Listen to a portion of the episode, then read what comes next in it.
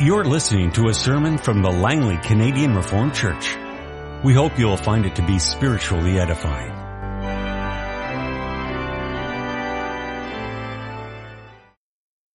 I invite you to open your Bibles this morning to our first reading, which comes from Numbers chapter 23. We'll read together into verses 13 through 26.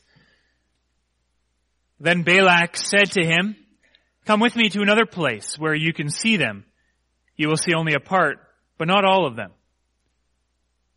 And from there, curse them for me. So he took him to the field of Zophim on the top of Pisgah. And there he built seven altars and offered a bull and a ram on each altar. Balaam said to Balak, Stay here beside your offering while I meet with him over there. The Lord met with Balaam and put a message in his mouth and said, Go back to Balak and give him this message. So he went to him and found him standing beside his offering with the princes of Moab.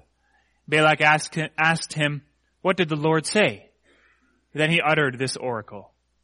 Arise, Balak, and listen. Hear me, son of Zippor. God is not a man that he should lie, nor a son of man that he should change his mind. Does he speak and then not act? Does he promise and not fulfill? I have received a command to bless. He has blessed and I cannot change it. No misfortune is seen in Jacob, no misery observed in Israel. The Lord their God is with them. The shout of the king is among them. God brought them out of Egypt. They have the strength of a wild ox. There is no sorcery against Jacob, no divination against Israel. It will now be said of Jacob and of Israel, see what God has done. The people rise like a lioness. They rouse themselves like a lion that does not rest till he devours his prey and drinks the blood of his victims. And Balak said to Balaam, Neither curse them at all, nor bless them at all. Balaam answered, Did I not tell you I must do whatever the Lord says? We'll turn now to the New Testament for our second reading, and we'll read from 2 Peter chapter 1, the verses 3 through 11. His divine power has given us everything we need for life and godliness through our knowledge of him who called us by his own glory and goodness. Through these he has given us his very great and precious promises so that through them you may participate in the divine nature and escape the corruption in this world caused by evil desires. For this reason, make every effort to add to your faith goodness, and to goodness knowledge, and to knowledge self-control, and to self-control, perseverance, and to perseverance, godliness, and to godliness, brotherly kindness, and to brotherly kindness, love.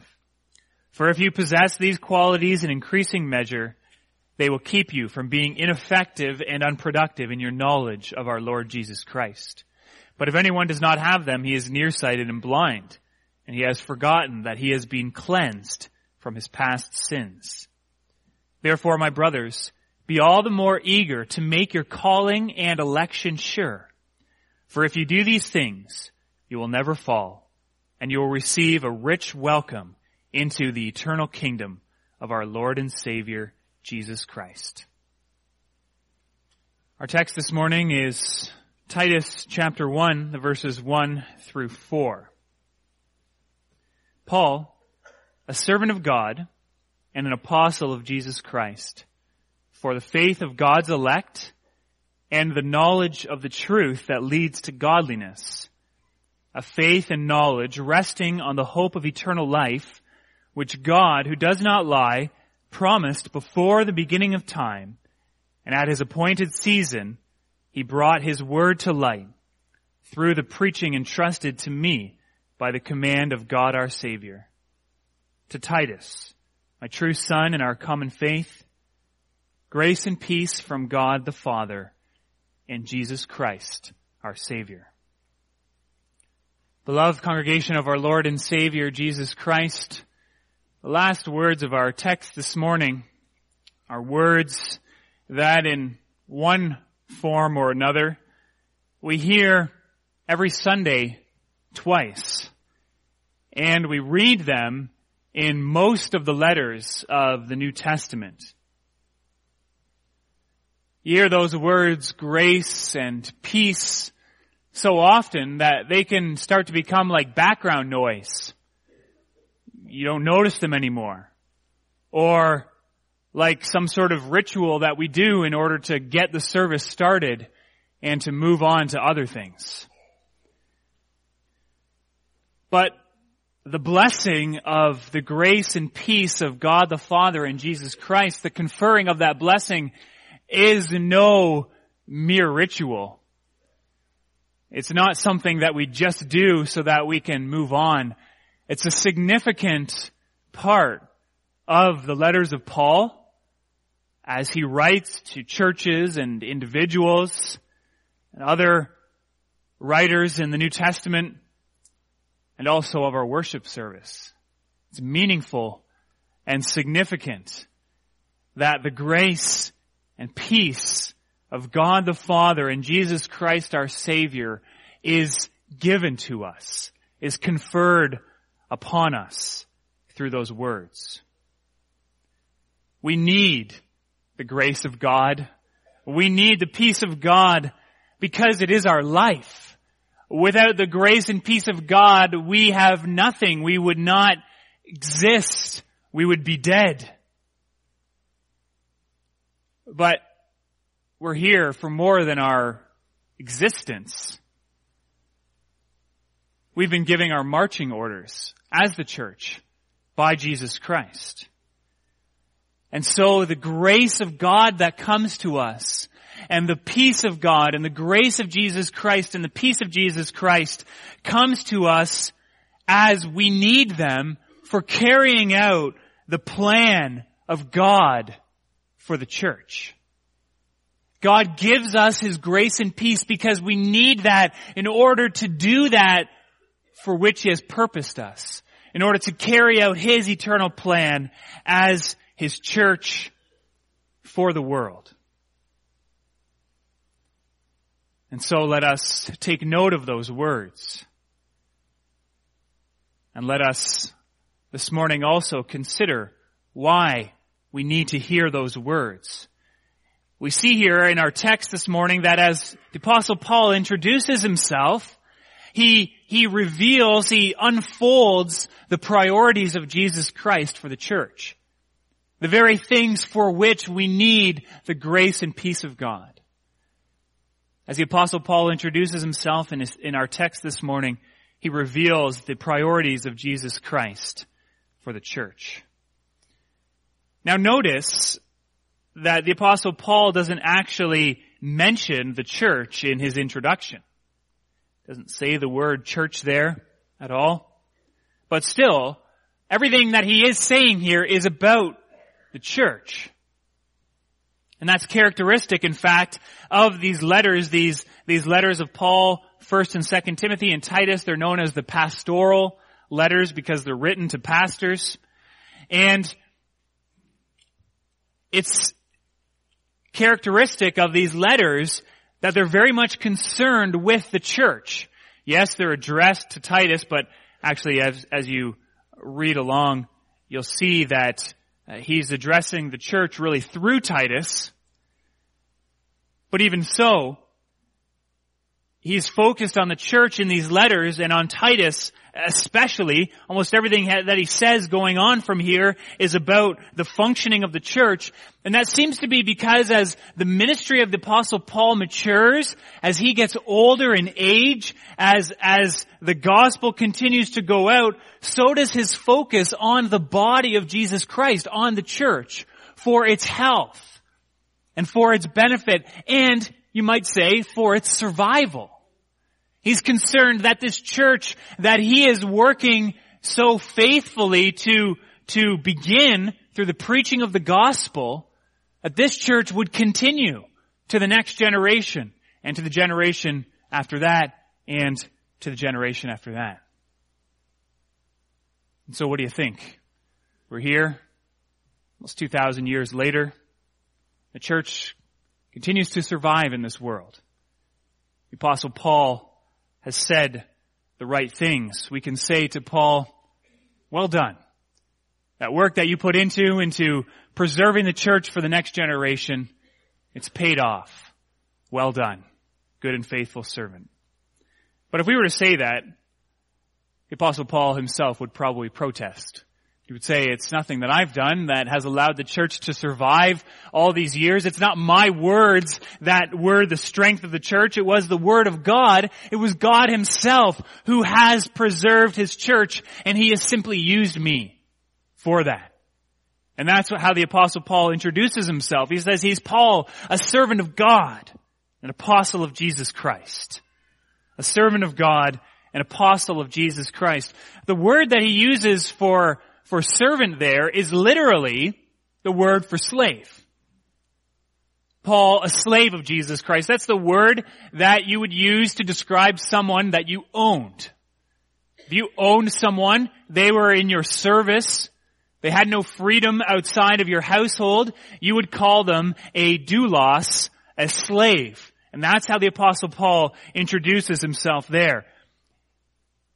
Paul's life is not his own his personal interests, his goals are gone. And his whole life now has been brought into the service of God with the goals and the priorities of God in heaven now being Paul's. And that idea carries over into the very next word, apostle, which means sent one. As a slave of God, Paul's overwhelming purpose is caught up in the call to go out into the world, just as Jesus Christ sent his disciples to the call to go out into the world with the gospel of Jesus Christ. That's what apostle means. It means sent one. Paul was sent directly by Jesus Christ out into the world to preach the good news. And so his whole life has been brought into conformity with the message, with the mission of Jesus Christ. And that means that he's a slave and a servant, yes, an apostle, humble words. But yet at the same time, it means that when the apostle Paul speaks, he speaks with the authority of Jesus Christ. He speaks with the authority of God. He comes on their behalf. God's mission is Paul's mission. Christ's message is Paul's message. And so as the apostle Paul speaks about his calling here, he's revealing the priorities of God and of Jesus Christ for, yes, Paul, but also for his church. These are the things that God through Jesus Christ is doing in the world.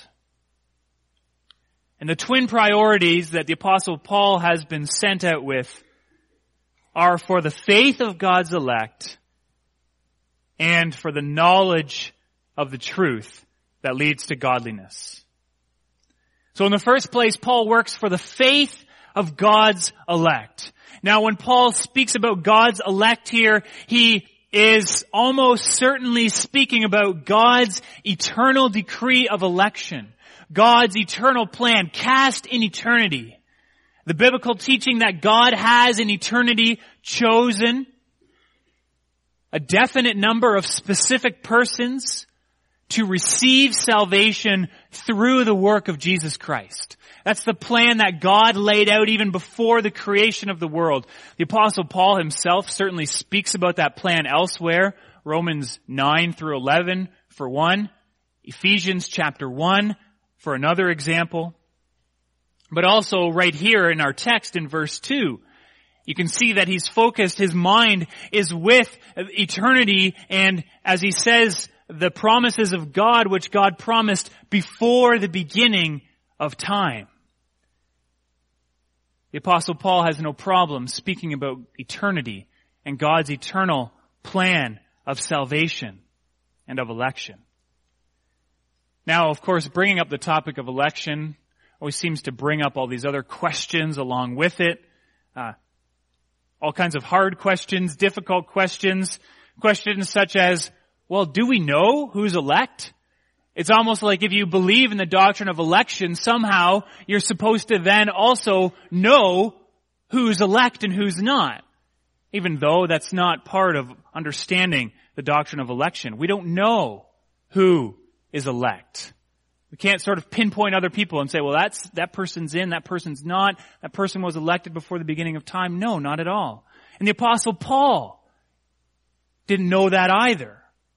But he's not saying that he discriminates between certain people when he works for the faith of God's elect. Not at all. It's not as though he says to someone, well, I'm not going to bother about you because clearly you're not elect. No, the apostle Paul goes into the world preaching the gospel freely to everyone who will hear and calling all of them. Yes, among the people of God and beyond. As he goes first to the Jews, then to the Gentiles. You are all called to believe in Jesus Christ, to repent and believe the good news. That's the free call of the gospel that the church has been commissioned to bring which Paul had been commissioned to bring. And he did it everywhere. He went into places of opposition, of disdain, of rampant godliness in order to call everyone to faith. Those who believe in election do this. That's what the apostle Paul did. And that's what we're called to do as well. Now some people would challenge the doctrine of election because they say, well, to believe in that means that you don't need to evangelize. If God knows those who are His, then the church doesn't need to evangelize and clearly we're supposed to evangelize and therefore I don't believe in the doctrine of election. Well, the apostle Paul, for one, was rock solid on the doctrine of election. He had no problem saying that before the creation of the world, God knew those who were His and He had determined to save them. And history unfolded that plan and how God would save them. But at the same time, the apostle Paul was the preeminent evangelist for the church. And so it sounds like a false dilemma. The apostle Paul breaks right through that one. Instead, what Paul mentioning that he works for the faith of God's elect highlights is the position that the apostle Paul saw himself in. He was simply a tool of God. He was simply God's vessel that God would use as God worked out His plan of salvation. God knows those who are His and He will use apostles like Paul. He will use the church to work out His plan. He will use the message of the gospel to call those who are His and to call many others besides.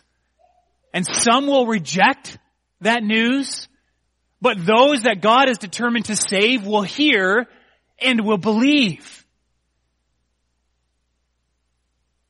God will work in them a response to the call of the gospel. God will grant them faith so that they embrace the good news that Jesus Christ has died for their sin. Jesus Christ has risen to life for the renewal of their life. Jesus Christ has secured an eternal life with God for them. And so this too is the job of the church, to be an effective tool in God's service for the working out of His eternal plan. And that means for us that we need to preach the Word. To preach the Word of God, to preach the gospel of Jesus Christ without discrimination, wherever we can, as far as we can, in places of hostility, in places where they disdain us, in places where there's rampant godliness, so that there too, God can call those who are His. And grant them faith in Jesus Christ.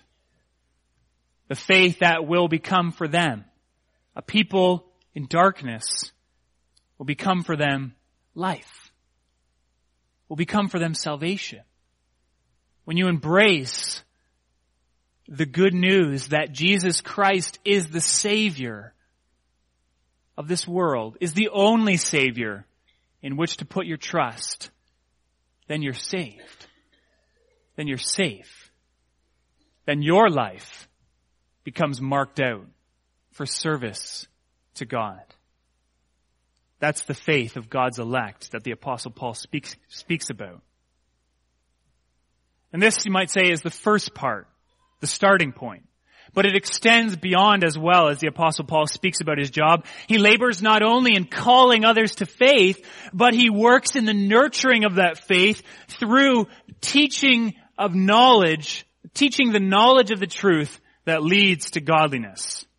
Take note of that phrase there and please don't ever forget it because it's a beautiful phrase that, that brings so much into perspective for us the knowledge of the truth that leads to godliness. It's a beautifully balanced phrase that shows us a second priority for the church. The starting point is knowledge. Paul, in fact, is preoccupied with knowledge throughout his letters. He mentions it very often. Some people think that knowledge, knowing stuff, is elitist. It's cold. It doesn't have any heart. But the apostle Paul didn't think that. He's a man full of knowledge himself. And he's eager that the church too should grow in knowledge. Let us not cast off knowledge as something bad for the church. It's a good thing. It's what the apostle Paul had been commissioned to, to carry out for the church. In Colossians 1 verse 9, he says, for this reason, since the day we heard about you, we've not stopped praying for you and asking God for what? To fill you with knowledge, the knowledge of His will. Philippians 1 verse 9. And this is my prayer, that your love may abound more and more in knowledge and depth of insight. Knowledge is extremely useful, is critical for the church. But this knowledge is not, is not mere information. It's not trivia. It's not knowing just, just facts and dates and, and things like that that we can use to show off to other people or, or to puff ourselves up. The apostle Paul also says knowledge puffs up. You gotta be careful with knowledge. But it doesn't mean you shouldn't try to attain it. No, this knowledge is to be practical knowledge. Knowledge that becomes internalized and then translates into godly living. So it's knowledge that works itself out into godly living, or as he said in Philippians, into love that abounds more and more. The image that comes to mind for me in this is perhaps a strange one. But it's of a fertilizer spreader. A fertilizer spreader. You've got a hopper in a fertilizer spreader and you've got the spreader thing on the bottom. And pretty soon some of you are going to be pulling out your spreader from your shed or your garage and spread some lime on your grass to keep out the moss or fertilizer to help the grass grow. And you know how uh, that fertilizer spreader works, right? You, you pile the fertilizer into the hopper and it channels down into the spreader where it gets spread out over your whole lawn.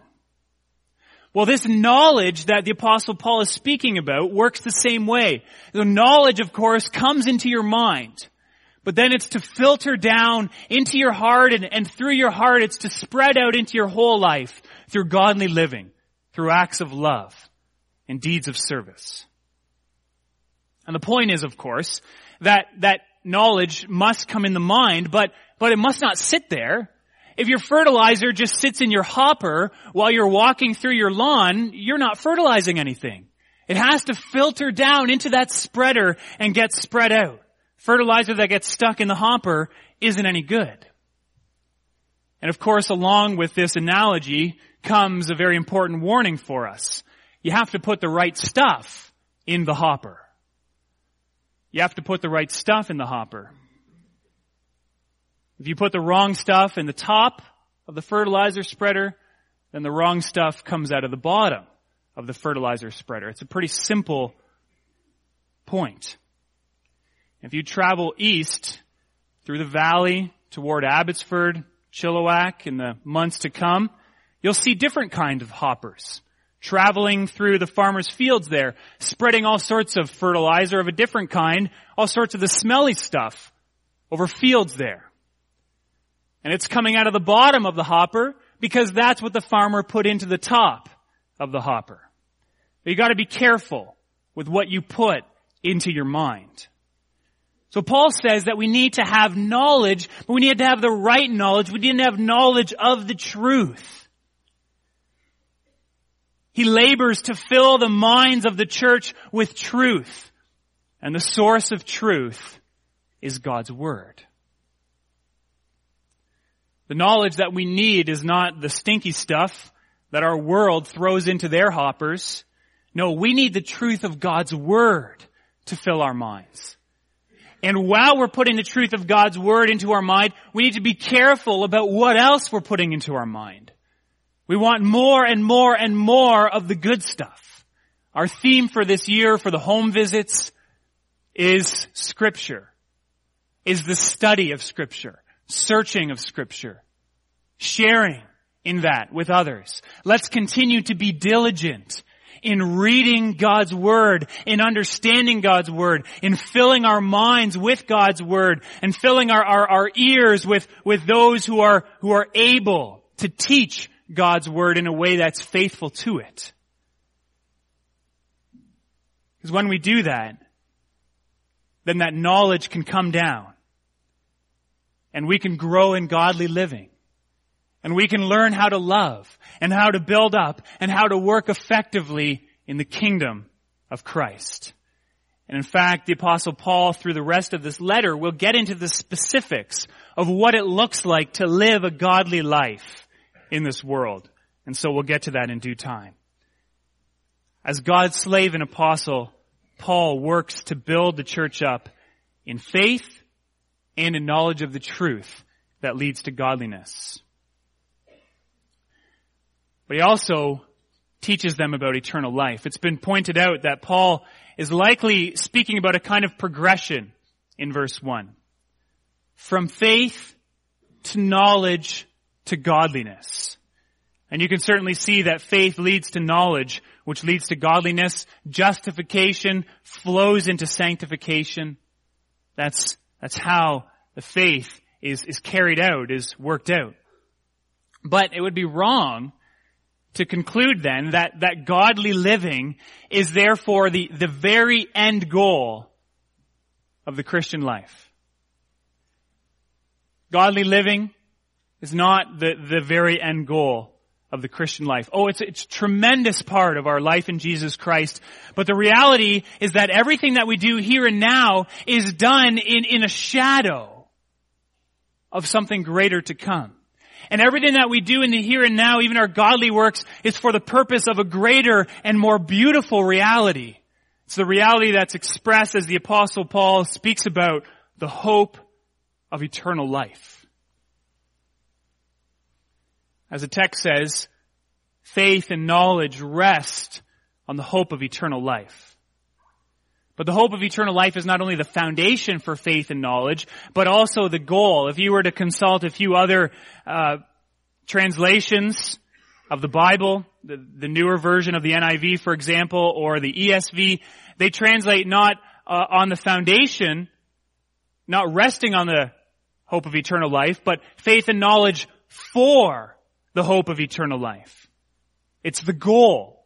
It's the goal of faith and the goal of knowledge is eternal life. And so let's unpack those words, eternal life, or the hope of eternal life to get a better sense of what they mean. In the first place, we need to understand what hope is from a, from a biblical perspective. A lot of times when we talk about hope, we're talking about something in the future about which we're quite uncertain. It's something that, that if it's to happen, it's to happen in the future, but whether it's going to happen, we're not sure. That's, that's how we speak about hope. For example, I hope we get a second pastor soon. It's the future, not sure when that's going to happen. You hope that there will be nice, nice weather this week. It's in the future, you're not sure whether it's going to happen. We have no certainty about these things, and that's why we use the word hope. But when the Bible speaks about the hope that we have as Christians, it's a different kind of hope. It's a totally different character of hope. It's not that there's no certainty about it. There is certainty about it because of the work of Jesus Christ, but it's hope because we don't yet realize it fully. There's a significant unrealized aspect of eternal life and that means that we don't yet have it. And so we hope. Hope stands between the certainty of Christ's already accomplished work on the cross and the expectation of his finished work, that which he promised he would do. And so hope stands right in the middle. We know what Jesus Christ has done. We know what he's going to do. And so now we live in hope. Since his accomplished work is already complete, and it's complete for us. And since His Word is, tr- is true, our hope is certain. The hope of faith shall not deceive us. This then leads to an understanding of what eternal life is. In short, it's a life lived at home and in the presence with God. That which Jesus Christ has gone to the cross and risen from the dead for. Through faith in Jesus Christ, yes, you are given eternal life so that you already now, by faith, have eternal life. You have the certainty of eternal life. But you do not yet experience it fully. In fact, you only experience a small fraction of it. The next step that you take is when you die. When you die. Then you move along to the next step. As the apostle Paul says in 2 Corinthians, I was able to read that with the family of Sister Welfing yesterday. The apostle Paul says that, that now we're clothed with an earthly tent. It's just a temporary dwelling. But we long to be clothed with our heavenly dwelling with our, with our eternal dwelling. We long to go to heaven and be in the presence of God there. In fact, Paul says in, in 2 Corinthians, that's the purpose for which God made us. But even that is not complete because eternal life will not be fully realized until the last day, until that day when Jesus Christ returns, when the dead are raised, and we live in the new heavens and the new earth completely at home and in the presence of the Almighty God. This is the plan that God had from the very beginning. And we live in the middle of this plan. God laid out the plans on a blueprint before the creation of the world. And now we live in the middle of this plan being worked out. We live in the middle of a construction job site. We don't live with the finished product. We live with the work in progress. And so things look very unfinished now. But the finished copy is with God and He knows what He's doing. And He's bringing it about step by step until it's finally accomplished. And this is in stark contrast, of course, with how everything looks here, isn't it? It's striking that immediately after speaking about God's promise from eternity and in his plan, Paul in verse 5 says to, to Timothy, the reason I left you in Crete was that you might straighten out what was left unfinished. Yes, this work of building the church is unfinished. It continues on today as well. And there's all sorts of, of difficult and, and hard aspects of that unfinished work. This is the reality of living in the hope of eternal life. It's a lot of unfinished things. There's a lot that the church still has to accomplish until that time when hope is no longer hope and the fullness of God's plan is complete. But God's plan will be brought to completion. Because as the apostle Paul says here, because as the word of God testifies elsewhere, because as God's whole revelation makes clear, God does not lie. Yeah, we live with unfinished work here. We live with all sorts of things that come along with that unfinished work. We see people struggling with sin. We see unfortunate events happen in the lives of loved ones. We see loved ones pass on to glory, but leaving others with grief and sorrow here. We see a world of sin. We see so many people lost in sin. We see so much unfinished work in the world here. And it affects us. And it makes us sad. But it also makes us long. And with the Word of God as our guide, it also fills us with hope. That God is not going to leave the work that as yet is unfinished, unfinished. God is moving us all along to eternal life. God is moving His church along. God is moving this whole world to a point where it too will be renewed and cleansed and purified and He will dwell on the earth once again. Until that time, the church is to continue to grow in faith and in practical knowledge and in the hope of eternal life. And to do that, the church has to continue to preach the gospel. The gospel of Jesus Christ. The one through whom all that is to happen will be accomplished. The one who has sealed it by his death and resurrection. Who has given us the guarantee by his spirit and by his word. He will bring it to completion. It's his gospel that must go into this world. And Paul is a herald of that. The apostles were the first preachers of that work of Jesus Christ through which we gain access into this eternal life. God has appointed him for a specific task in proclaiming the gospel.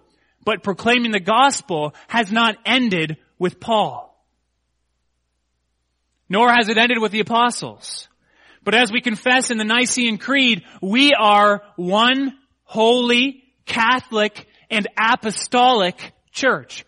We don't have the apostles anymore, but we still have the charge that the apostles had, which was to preach the good news of Jesus Christ in this world. Preaching and preachers are not the church. But Christ has ordained that the church and that this work of bringing about eternal life would be carried out through the proclamation of the gospel. And so preaching is a priority of the church. It was a priority of the apostle Paul and it remains a priority for the church today. It's through the preaching that the church continues from generation to generation. It's through the preaching that people are called to faith and are taught how to live godly lives through the knowledge that they're given. The preaching of the word of salvation revealed by God is our priority here and it's our priority throughout the world. We should be supporting the proclamation of God's word as much as we can wherever we can faithfully do that. Because it's more than our priority. It's Christ's priority. This is what Jesus Christ is doing, is accomplishing. Yes, Jesus Christ himself is speaking to the church and speaking to the world through the proclamation of his word. So there are all sorts of applications that we can take from that. Let's take just this one for now. We need preachers. If preaching is a priority for the church, then the church continues to need preachers. Now, five years from now, 20 years from now, the next generation, until the next step in Christ's plan is taken. And he returns on the clouds of heaven. We need preachers. Men, consider the calling to preach the gospel of Jesus Christ. As young men, especially within the church, you need to consider whether or not, you are being called to lifelong service in the church, to give yourself and your whole life to this task of proclaiming the good news of Jesus Christ for the church and to the world. The same good news that the apostle Paul so long ago proclaimed to the world. The same good news that Jesus Christ himself would have us preach. You need to consider that because it's a priority for the church. And it may be that Jesus Christ would have you make it a priority for your life. And so, growing in faith and knowledge, hoping in eternal life, and preaching the word. This is what the church is called to do until the plan of God is complete and the purposes of our Lord are accomplished. And it's for this, then, that we need the constant outflowing of God's grace and the constant presence of God's peace to be with us. Amen. This has been a sermon from the Langley Canadian Reformed Church. For more information, please visit us on the web at www.langleycanrc.org.